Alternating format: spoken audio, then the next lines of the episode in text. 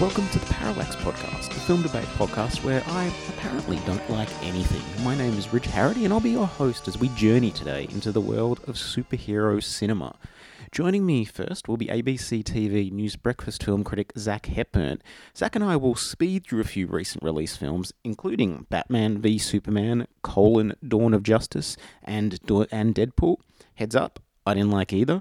We will talk about some other stuff, though, that I do like, so at least I can get to use some of my good words a little. Then I'll have a chat with critic Ben Buckingham to dig a little deeper into superhero cinema. Ben is a fan of Zack Snyder's films, but Batman v Superman is the first Snyder film that he hasn't appreciated. We'll also have a chat about this whole expanded universe thing that every studio is doing nowadays, and I think either it's the end of cinema as we know it, or I'm still acutely depressed from my Batman v Superman viewing. Let's jump straight into it and find out which, shall we?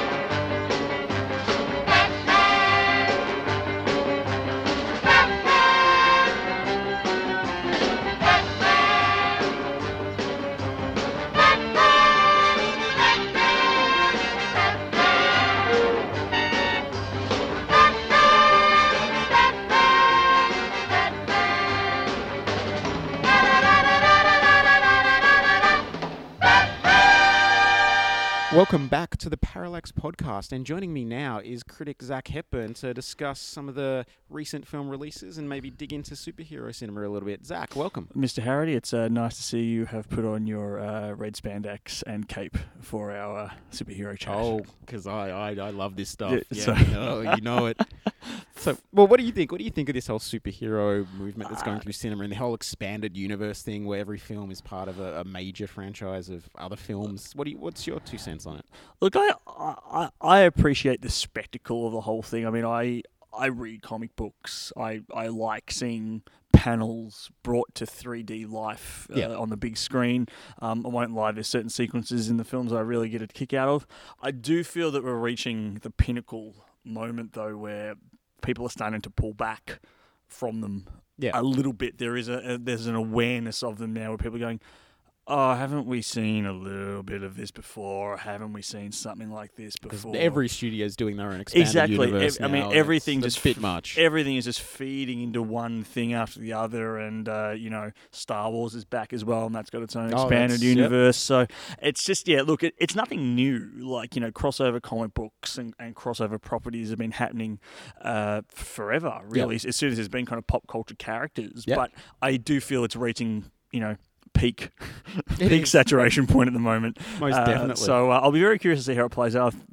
Studios have certain properties scheduled up to 2024 or something along those lines. Where it gets kind of a little bit frightening, and I guess that feeds into the first film we'll talk about, Batman v Superman. Dawn of Justice.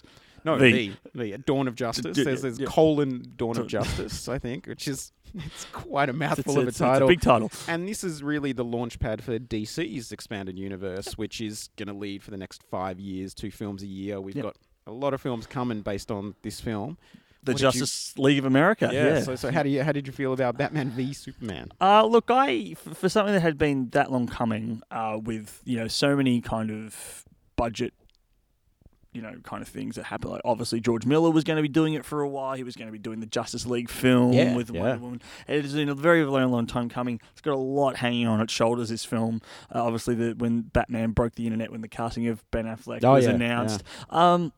I didn't inherently like it, but I didn't inherently dislike it either. I think some of the fanboy venom that has been leveled at it online in the wake of its release has been a little bit kind of unwarranted. I hated it. I know you hated it. I know you hated it. Look, for me, it was a theme park ride that went on a little bit too long. It's like if you're stuck on It's a Small World for just that little bit too long. I was excited when I went and I was digging it, and now I've just been on this. I've been on this ride a little bit too long. I really dug some of the sequences in it. There's particularly this.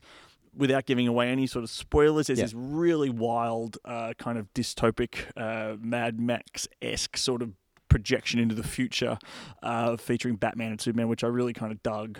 The one thing I really disliked around the film was Jesse Eisenberg. I thought his Lex Luthor was you know, Gene Hackman is somewhere Royal Tenenbaum style gristling. There was a moment when Eisenberg first comes into the film that it was somewhat interesting to me because it felt like he was playing an almost like a coked up version of Mark Zuckerberg from the Social Network. And I liked that idea of Lex Luthor being kind of a Zuckerberg on coke. Social media baron, yes. But man, Eisenberg just like kept stepping up and up and up into just crazy over the topness that just it didn't fit, and it was really kind of cliched bad guy too. There wasn't anything interesting about what he did. It was snidely Whiplash territory of, you know, my master's plan.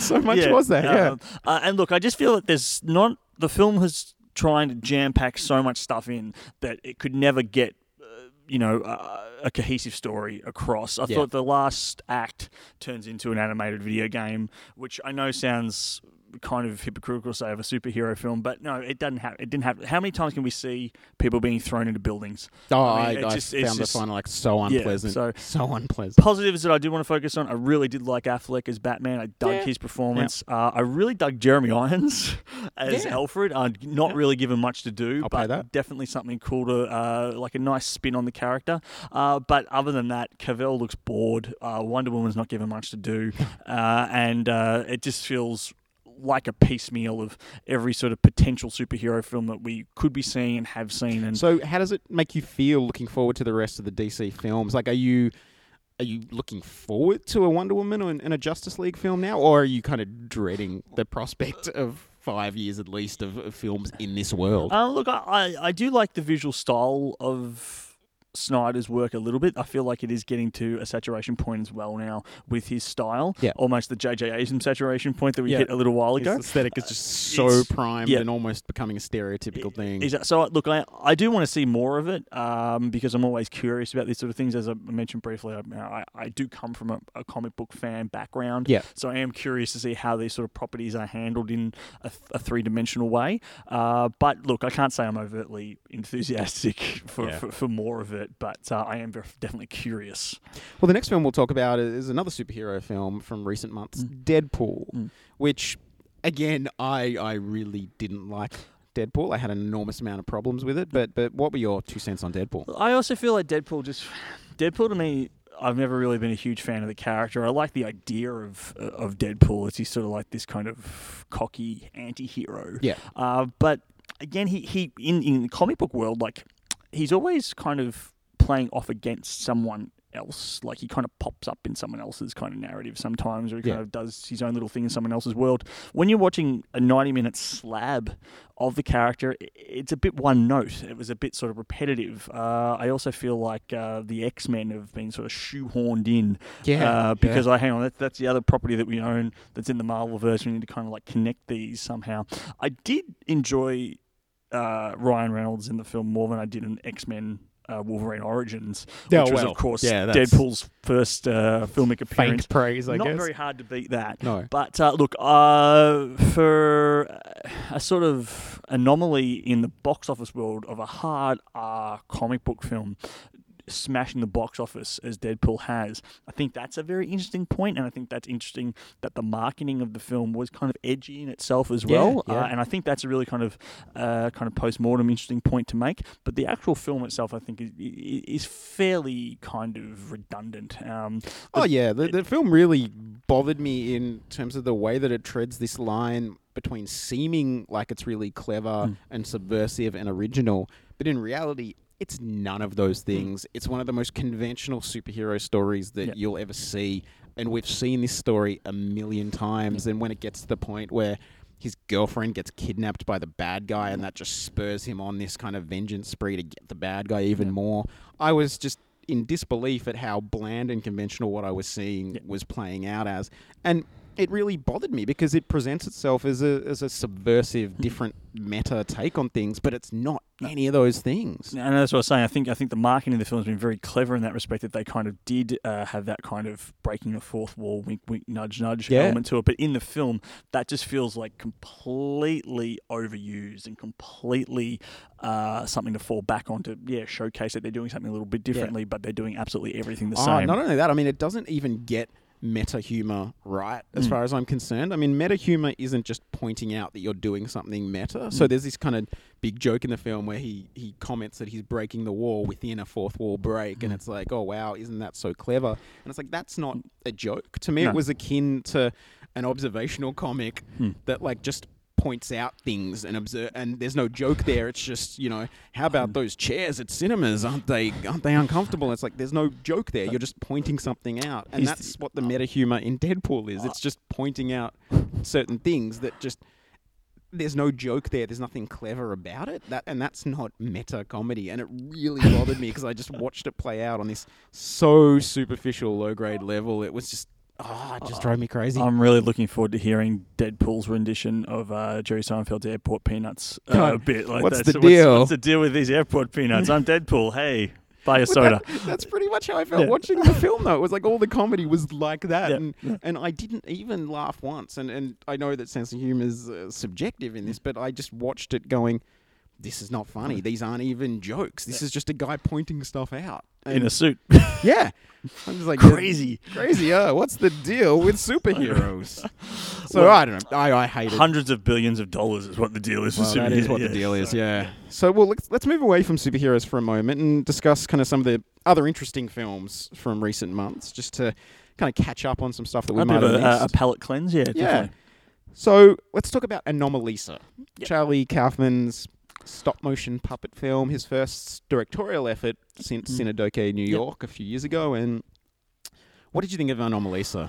Look, I really liked it. I know that you're probably skirting around not liking it very much, but I see so many films, as I'm sure you do, and I'm sure a lot of the listeners do. And what I really did like about this film is it's doing something very different by doing nothing different at all. Like it's showing like an absolute dry as hell real life story, but it's presenting it in a very interesting way. Now, I understand the criticism is that, like, if this film wasn't filmed in stop motion, would you be watching it? Oh, that's... I'm glad that you're fulfilling my side of this conversation, because that my response would have just been that. I feel like it's kind of gimmick laden, and once you strip those gimmicks out, what is there really other than kind of white guy first world problems? Well, and I mean, the only explanation I can give from what I sort of took from it, from an aesthetic point of view, is that it's a film that is talking about human connections and the fertility of human connections by not having any humans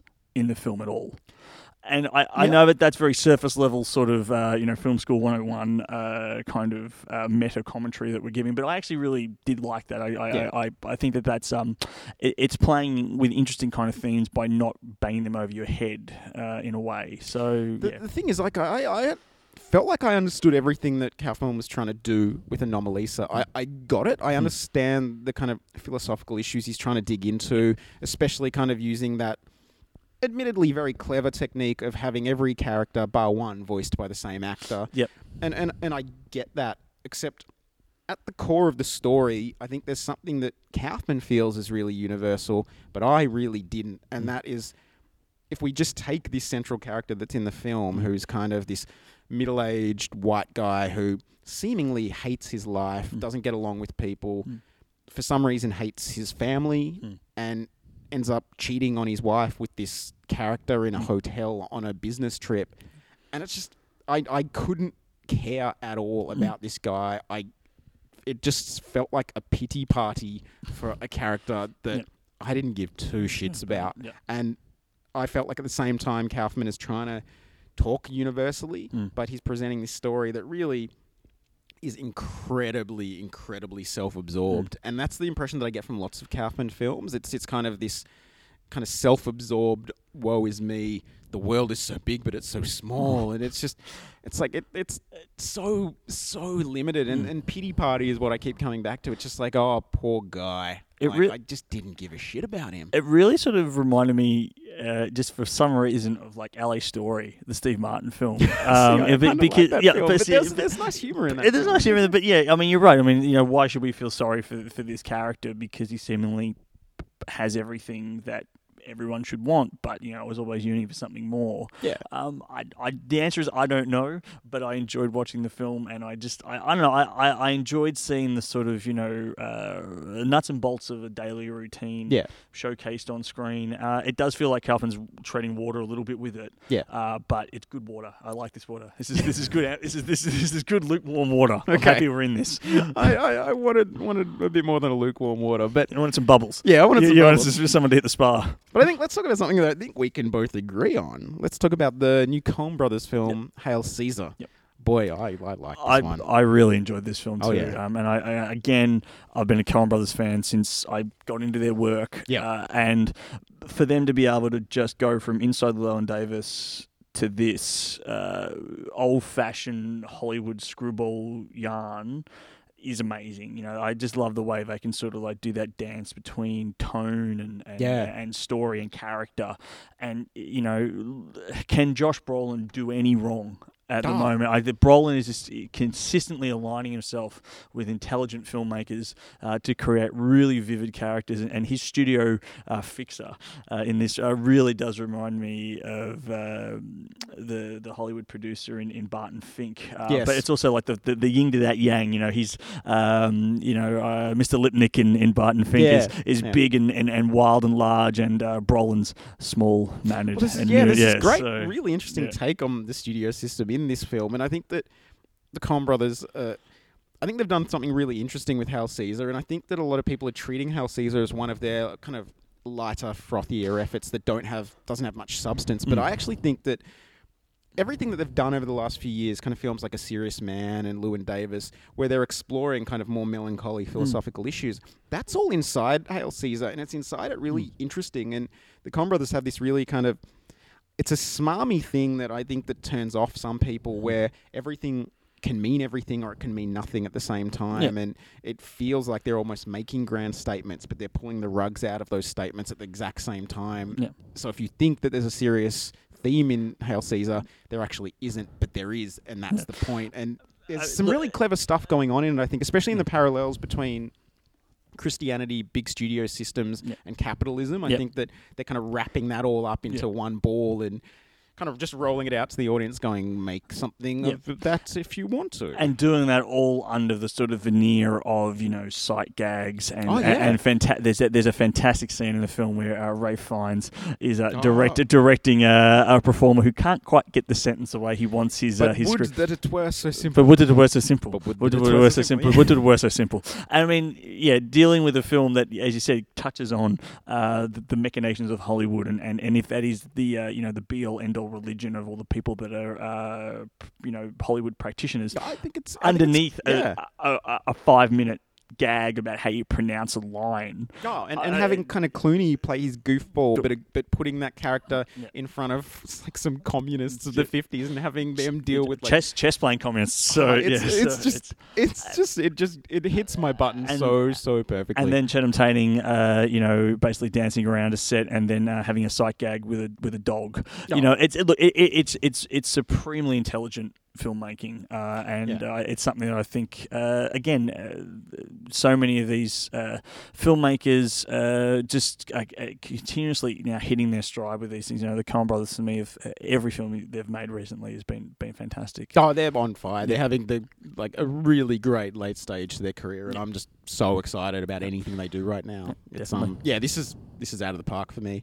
Finally, let's talk about a horror film called The Witch, which, for my money, is the best horror film I've seen in years. Yep. I was entranced by this film, and it got under my skin for days, and I couldn't stop thinking about it. I genuinely love this film. I think it's a really brilliant film, and from a first-time director too, written and directed by a guy called Robert Eggers, who had not done much before this. He'd been working in production design, and he just made this film, and it's amazing. And talking about production design in this film, by the way, I mean, the attention to detail and the way that it sets the scene so vividly is amazing. But yeah, just the tone of the film is hypnotic.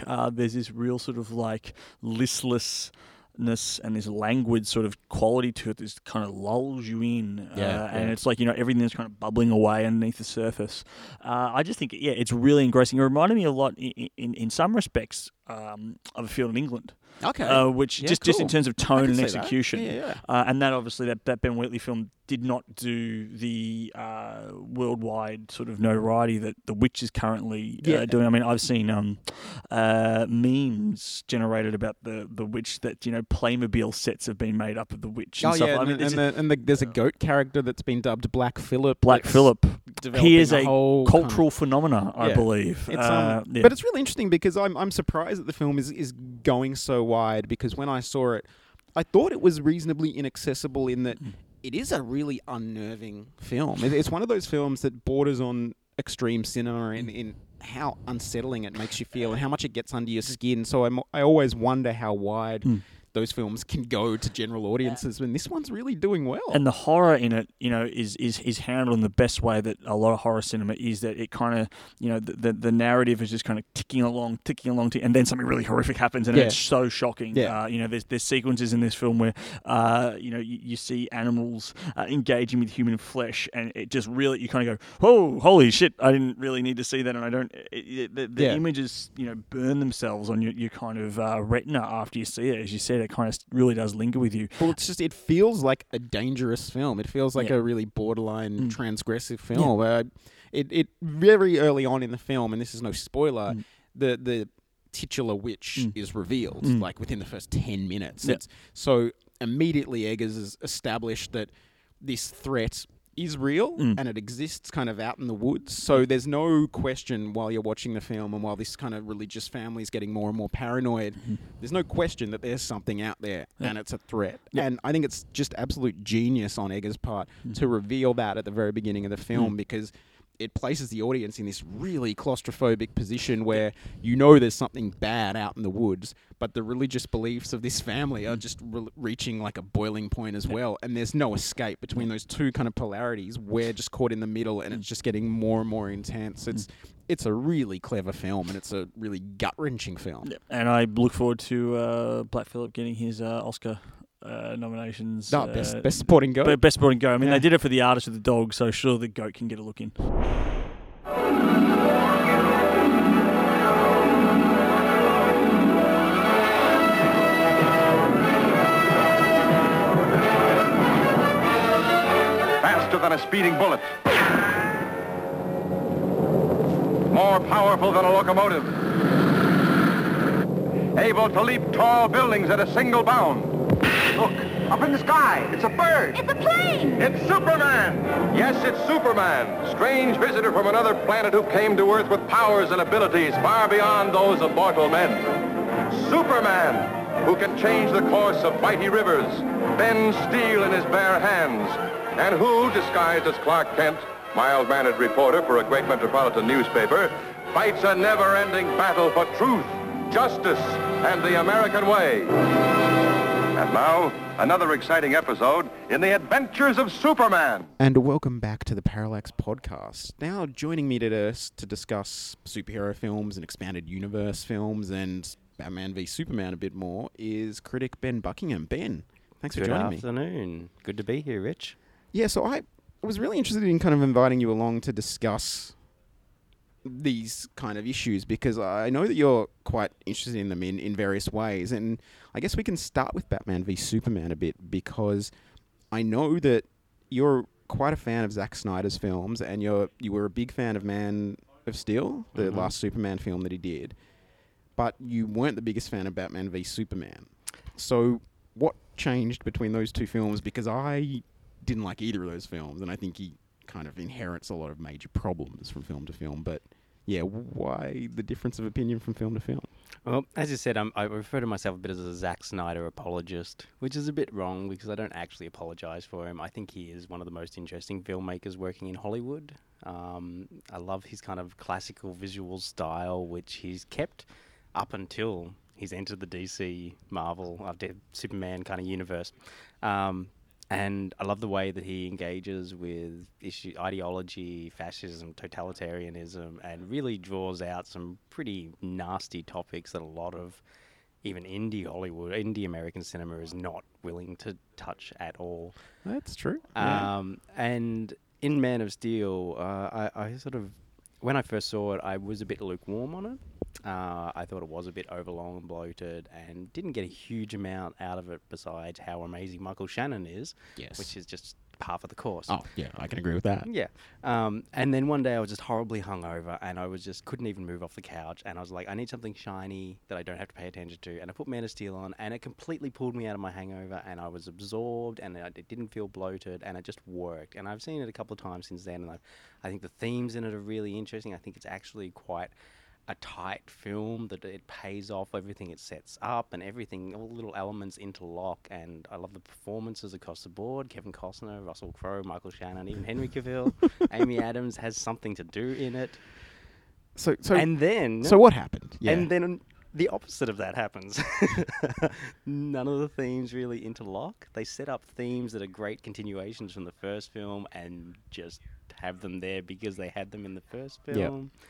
Amy Adams is given nothing to do. No, totally. It even harks back to the Lois Lane from Superman Returns, which is like one of the worst Lois Lanes ever, where she just gets hit in the head like 30 times, which they do into Amy Adams in this one as well, and doesn't die even though she should because...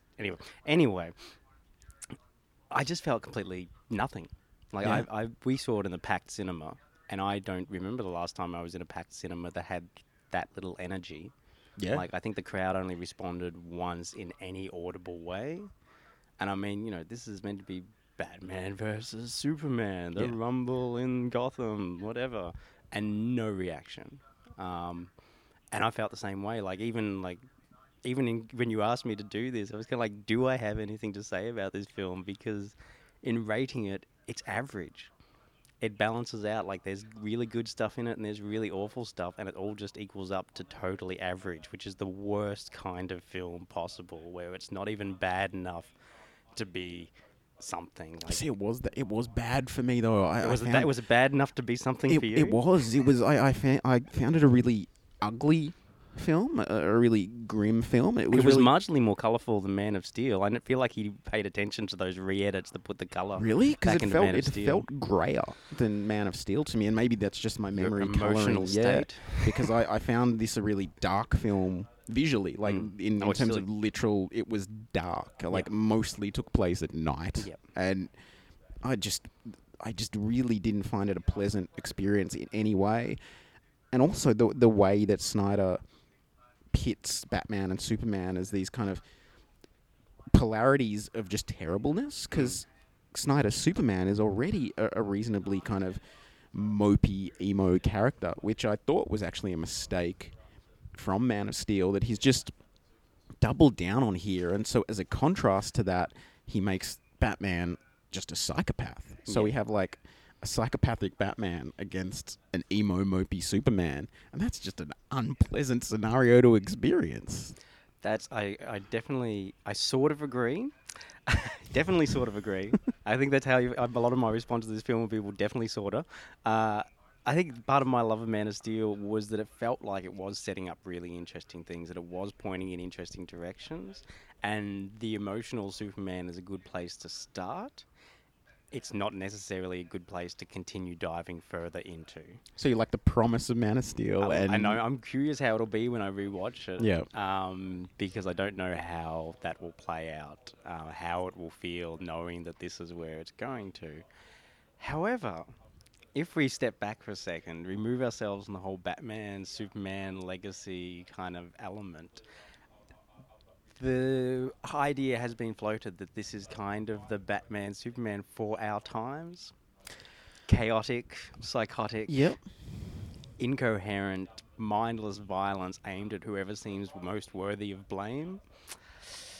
That sounds like a lot of the news that's coming out of America, but I've America read, at the moment. Yeah, and I've read those readings, and I appreciate them from a critical perspective. I do feel like this film is... yeah, it is very representative of our times, but that does not mean it's a pleasant film to watch, or a less ugly film, or even a better film for that. It is just representative of the terribleness of our times in its terribleness. And another thing that I wanted to kind of, I guess, talk about that the film does is the film doubles down on this attempt to create an expanded universe. So we know that DC and Warner Brothers have planned the next kind of five plus years of films around this universe, and we've got Justice League films and Wonder Woman films and Aquaman films, and all this begins with Batman v Superman, and it's all clunkily jammed into this film to set up. I wondered what your opinion of this was, because I know that you follow the Marvel Expanded Universe in kind of its film and TV properties, and you enjoy that. Yep. How do you feel about what they're doing here in terms of... Are you excited about these future films? Okay, I guess not. When I used to read comics, I was a bit more of a Vertigo person than a DC version, so I've read the more adult bizarro side of DC. Yeah. Which means that actually these films are more geared towards their Vertigo strand. Like, they feel a bit more like they fit into that realm. Well, and Suicide Squad is the next film that's coming in this universe. Exactly. And I'm certainly very curious about Suicide Squad. But that who knows what that will be. I think the problem is where Marvel has shown that with something, especially the prime example at this stage is Daredevil. Yes. That going hard, dark, grim does actually fit quite well into their universe, even though they're quite bubblegum colourful at times, and you got the, you know, the opposite end of the spectrum being Ant-Man, which is more comedy than it is an action film. Yeah. They don't feel alien to each other. It's hard to imagine an expanded DC universe that doesn't just be more of this. So the tone that Snyder's setting is really kind of going to be oppressive. Maybe? Like, what is Aquaman going to be? Is it going to be like a gothic fish film? Well, it's interesting because James Wan is directing Aquaman. Yes, and it is going to be a gothic fish film. Well, no, he's already come out this week, I guess, with a statement, probably in reaction to everything that's happening. Yeah. And stressed. And his statement basically included the word fun several times. He was stressing that Aquaman is going to be fun. It's a fun film. And I think that it'll be interesting to see maybe the DC Universe try to course correct maybe after this intense tonal downer that Snyder is laying over this. But Snyder's doing the Justice League films, so yeah, that's a worry. Possibly. I mean, I think when watching Batman vs Superman for the first 40 minutes, I was like not thrilled, but I was engaged. I was interested. I think most of its best stuff happens in the first 40 minutes. Couple of its worst bits as well, but most of its best stuff happens in the first 40 minutes. And a lot of that is the stuff that is setting up its own story. Yeah. And it's the stuff that ties back to Man of Steel, which had all that promise. And so it's got all this stuff where it's like, it sets up its own really interesting story. And then it starts just abandoning that to start setting up the other films and punching. And that's it. It's like, it kind of, the film actually stops halfway through and just explodes like a stick of dynamite shoved into a pipe. It's just like nice and sort of linear moving along, and then just psh, everywhere. Yeah. And I think that's its biggest problem, that it kind of works better a week later, lying in bed at night, half asleep, sort of experience it as a kind of metaphor dream memory. Like, then that kind of like works. And again, that ties back to the kind of like it being the right film for now, because in that sort of metaphor dream memory state, it clicks in well with the way we're experiencing our world and violence and chaos at the moment. But as a film sitting there for 2.5 hours, you don't get that. You just get some really, really dire dialogue that tells you that everything is going balls up when it's already clearly going balls up. So in general, this kind of expanded universe thing that every studio is trying to do at the moment. You've got kind of Star Wars doing their own expanded universe, and I think, you know, you've got the X-Men expanded universe. That's kind of going to spread wider too. Mm. Are you a fan of this type of big studio filmmaking? Because you do enjoy the Marvel expanded universe, and you follow the aspects of that. Don't you feel a bit frustrated when DC kind of so clunkily placing ads for future movies in movies? Yeah, like I wouldn't call them ads. I think I'm fine with it. I mean, I've been a fan of this in other media forms. I mean, I've been a Stephen King fan since I was a little kid, and Stephen King's been building his own expanded universe forever. That's true. Yeah. A lot of people would say he probably balls it up when he tried to tie it all together in the end, but still, that was like 20 to 30 years of really solid, interesting connections. And what that gives you is It gives you significance. It gives you broader spectrum. It gives depth. And all of those are absolutely essential in something that could be quite bubblegum.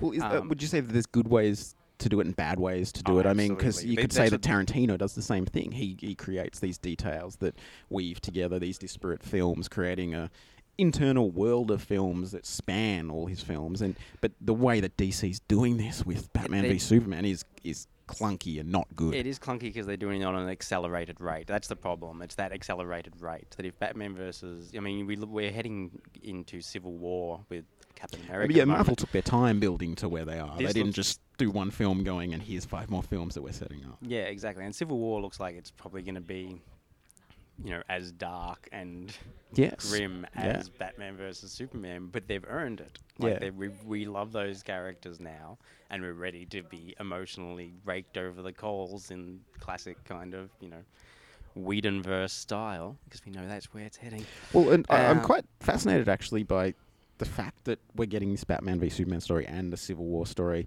really close together, because they're kind of the same story. We're not talking about superheroes fighting villains anymore, but we're talking about battles of ideologies. Well, and why is that happening now in 2016? Well, this goes back to what I was saying about Stephen King. I think that the expanded universe option, as I said, it adds significance and depth. It makes things feel like they have more meaning than they might otherwise. And, you know, we don't think about the expanded universe of books set in the real world because they're set in the real world. Yeah. Like, they're connected. You know, you can write a book that's set in... you know, now and reference Nixon or Howard or whichever, you know, connected to political events. And that technically is an expanded universe. So these pop culture books, comics, films, they are struggling to find meaning. I mean, when Stephen King was writing, he was just a horror novelist. And horror was still written off as being, you know, that nasty little thing, and then he became the biggest bookseller in the world. Yep. And now we're standing at a point where it's like if universities had, and I think maybe even some universities do, had a course dedicated entirely to the literature and world of Stephen King, you wouldn't bat an eyelid at that, because he's written such an incredible, you know, selection of books that have so much significance and meaning and connect to so many elements, you know, dating back, you know, hundreds of years. And so he's kind of, you know, he planted his flag in the ground and said, this is it. And part of how he built that was his own expanded universe and people connecting them up and giving it that depth and meaning. So it's just that maybe DC's forcing this. I think that's it. Yeah, I think that and you know, Marvel is building up to Civil War. You know, it's only with the, you know, things like what Winter Soldier was doing with its sort of socio-political elements that people started to be like, oh, wait a minute, there's actually, you know, people comparing that to the Cold War thrillers and, you know, 70s kind of All the President's Men kind of things. And suddenly it's like, that's a big step up from how comic books were being talked about 10 years ago. Yes. So in building that expanded universe, they give that significance, that meaning, that depth. They're planting the flag and saying, no, we're more than just big, dumb films. Yeah. And so I think that's why a lot of that is happening at the moment, that they've kind of, these various institutions have set up this foundation, and now they're going, okay, here's what the foundation is about. Here's why we have it. Here's why it's important. Yeah. Here's why it's as good as that Oscar-worthy blah, blah, blah film, that they're trying to remove that artificial difference between, you know, classy film and pulp films. Yeah. And even Tarantino was doing that. You can definitely include Tarantino as part of that. Indeed. But yeah, DC trying to do it on this accelerated run. Like, you watch Batman versus Superman and you can see how this would have worked building up over a couple of years. Yeah. Give it the meaning and depth. You know, let the Batman versus Superman antagonism boil for a while instead of starting it off boiling and then cool it down? Yeah, like I kind of feel like maybe there needed to be a dedicated Batman film with Ben Affleck separate to this, let this stew a bit. It feels so rushed. It feels like they've just gone, oh, we need to do what everyone's doing now and jam it together. Let's go paranoid conspiracy for a minute, Rich. Let's do it. What if DC is trying to justify prequels? What if they could fix Batman versus Superman by doing nothing but prequels for the next 5 years? Because they are. Wonder Woman's going to be a prequel. Oh, is it really? That's going to be set. I'm pretty sure it's going to be set like 100 years ago. I'm pretty sure of that. It's frightening. It's frightening. So it's all just about retconning. Possibly. If they're all origin stories, then every one of the Justice League films is going to be a prequel. Oh, God. So they can start, like, building in all the layers that are missing from this film. I see. The prospect of 5 more years of films at all like this, and just building towards this, it's just a depressing. I don't know. I'm up for that because it's so like ludicrous and different. I mean, it is actually different. And I, much as I don't think they are going to do that, and it is kind of a stupid idea. We live in an age where 10 to 15 years ago, a lot of things we said would be stupid ideas that we would never see in cinema have come to pass, and quite a few of them actually kind of worked. So, well, I don't really know what's going to happen, but I think the next few years of film are going to be interesting because I think that Batman v Superman has set a path that has, I think, really put a focus on what big studios are doing and setting up future movies that a lot of people are paying attention to now because this has not worked. Yeah. Marvel have got away with something for the last 5 or 6 years that everyone's trying now, and yeah, I think that a lot of money is being risked on something that could fail hugely. So it's going to be interesting to see what happens. Yeah, and it is going to be... I'm always curious about where Zack Snyder's going to head in his career because pretty much every step he's taken has been quite oddly different. And these are actually the first two that he hasn't done something oddly different. And yeah, listening to him talk, it's not exactly the most gratifying thing in the world. He doesn't come. He comes off as a bit of a dumb surfer boy. Yes. But the film that he's made, there are really interesting things going on in his films, and I just wonder if maybe it is a case that he has interesting obsessions and they are just misplaced. Not misplaced in the DC universe, but misplaced in the significance he's been placed in the DC universe. I don't know what James Gunn's Avengers would have been like, but I love James Gunn's Guardians of the Galaxy. Yeah. Maybe Snyder would have been better off, not being given such a centerpiece place in the overall structure. I think I can agree with that. Yeah. And that's I do. We saw what happened with Joss Whedon and Age of Ultron, and again, you can't, not to try and defend him, but there's a lot of stuff that goes on behind the scenes and a lot of constraints. And Batman vs. Superman does have the feeling of someone running into an office every 10 minutes and going, I've got a great idea. It's really cool. And they are all really great ideas and they are all really cool. But that's not how you make a film. No. And so I'm a big supporter of Man of Steel. I still am a big supporter of Zack Snyder. But everything just kind of felt wrong-headed and rushed. And it does feel like a major hiccup. But there is some really good stuff in there. As I said, lying in bed at night, half asleep, metaphor dreaming about the end of the world. Batman vs. Superman fits in quite nicely. So if they can do a prequel verse to fix it, if they can retcon it into rightness, maybe. Well, and we've still got the R-rated version to come, supposedly, which will apparently run for over 3 hours. American R-rated, MA. Yeah, if you can deal with over 3 hours of this film, then maybe we'll chat again once the R-rated 3-hour version comes out and see how you're feeling. I've never realised I needed a half an hour of Batman v Superman gore, but if it's half an hour of Batman versus Superman gore, I'm there. I'm so there. Thank you, Ben, for joining us. You're welcome. I really find your opinions interesting. And we should look forward to 30 minutes of Batman v Superman gore. We didn't even get to my Herschel Gordon Lewis comparison. That's for next time.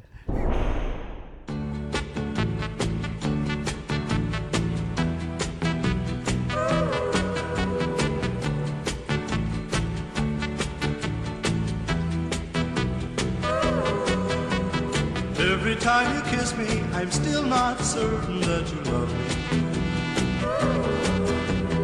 Every time you hold me, I'm still not certain that you care. Though you keep on saying you really, really, really love me. Do you say the same words to someone else when I'm not there? Suspicion. Oh, it's my heart. Suspicion. Keeps us apart. Suspicion. suspicion. Why torture me? Every time you call me and tell me we should meet tomorrow. Well, that's it for another Parallax podcast. Thanks to Zach and Ben for joining me and helping me think a little more positively about some of the truly awful things in cinema at the moment. Can you tell I'm still upset about the Batman v Superman thing? Because I am. I mean, it really was one of the more unpleasant cinema experiences I've ever had. But hang on, I'll stop now. I don't want to go on, otherwise this podcast will probably go as long as that film itself. So thanks to everyone for listening. I'll be back soon with another Parallax, so stay tuned. Bye. Why torture me? Darling, if you love me, I beg you wait a little longer. Wait until I drive all these foolish fears out of my mind. Why can't our romance just keep on growing stronger? Maybe I'm suspicious cause your love is so hard to find. Suspicion for me, it's my heart. Suspicion keeps us apart. Suspicion, why torture me?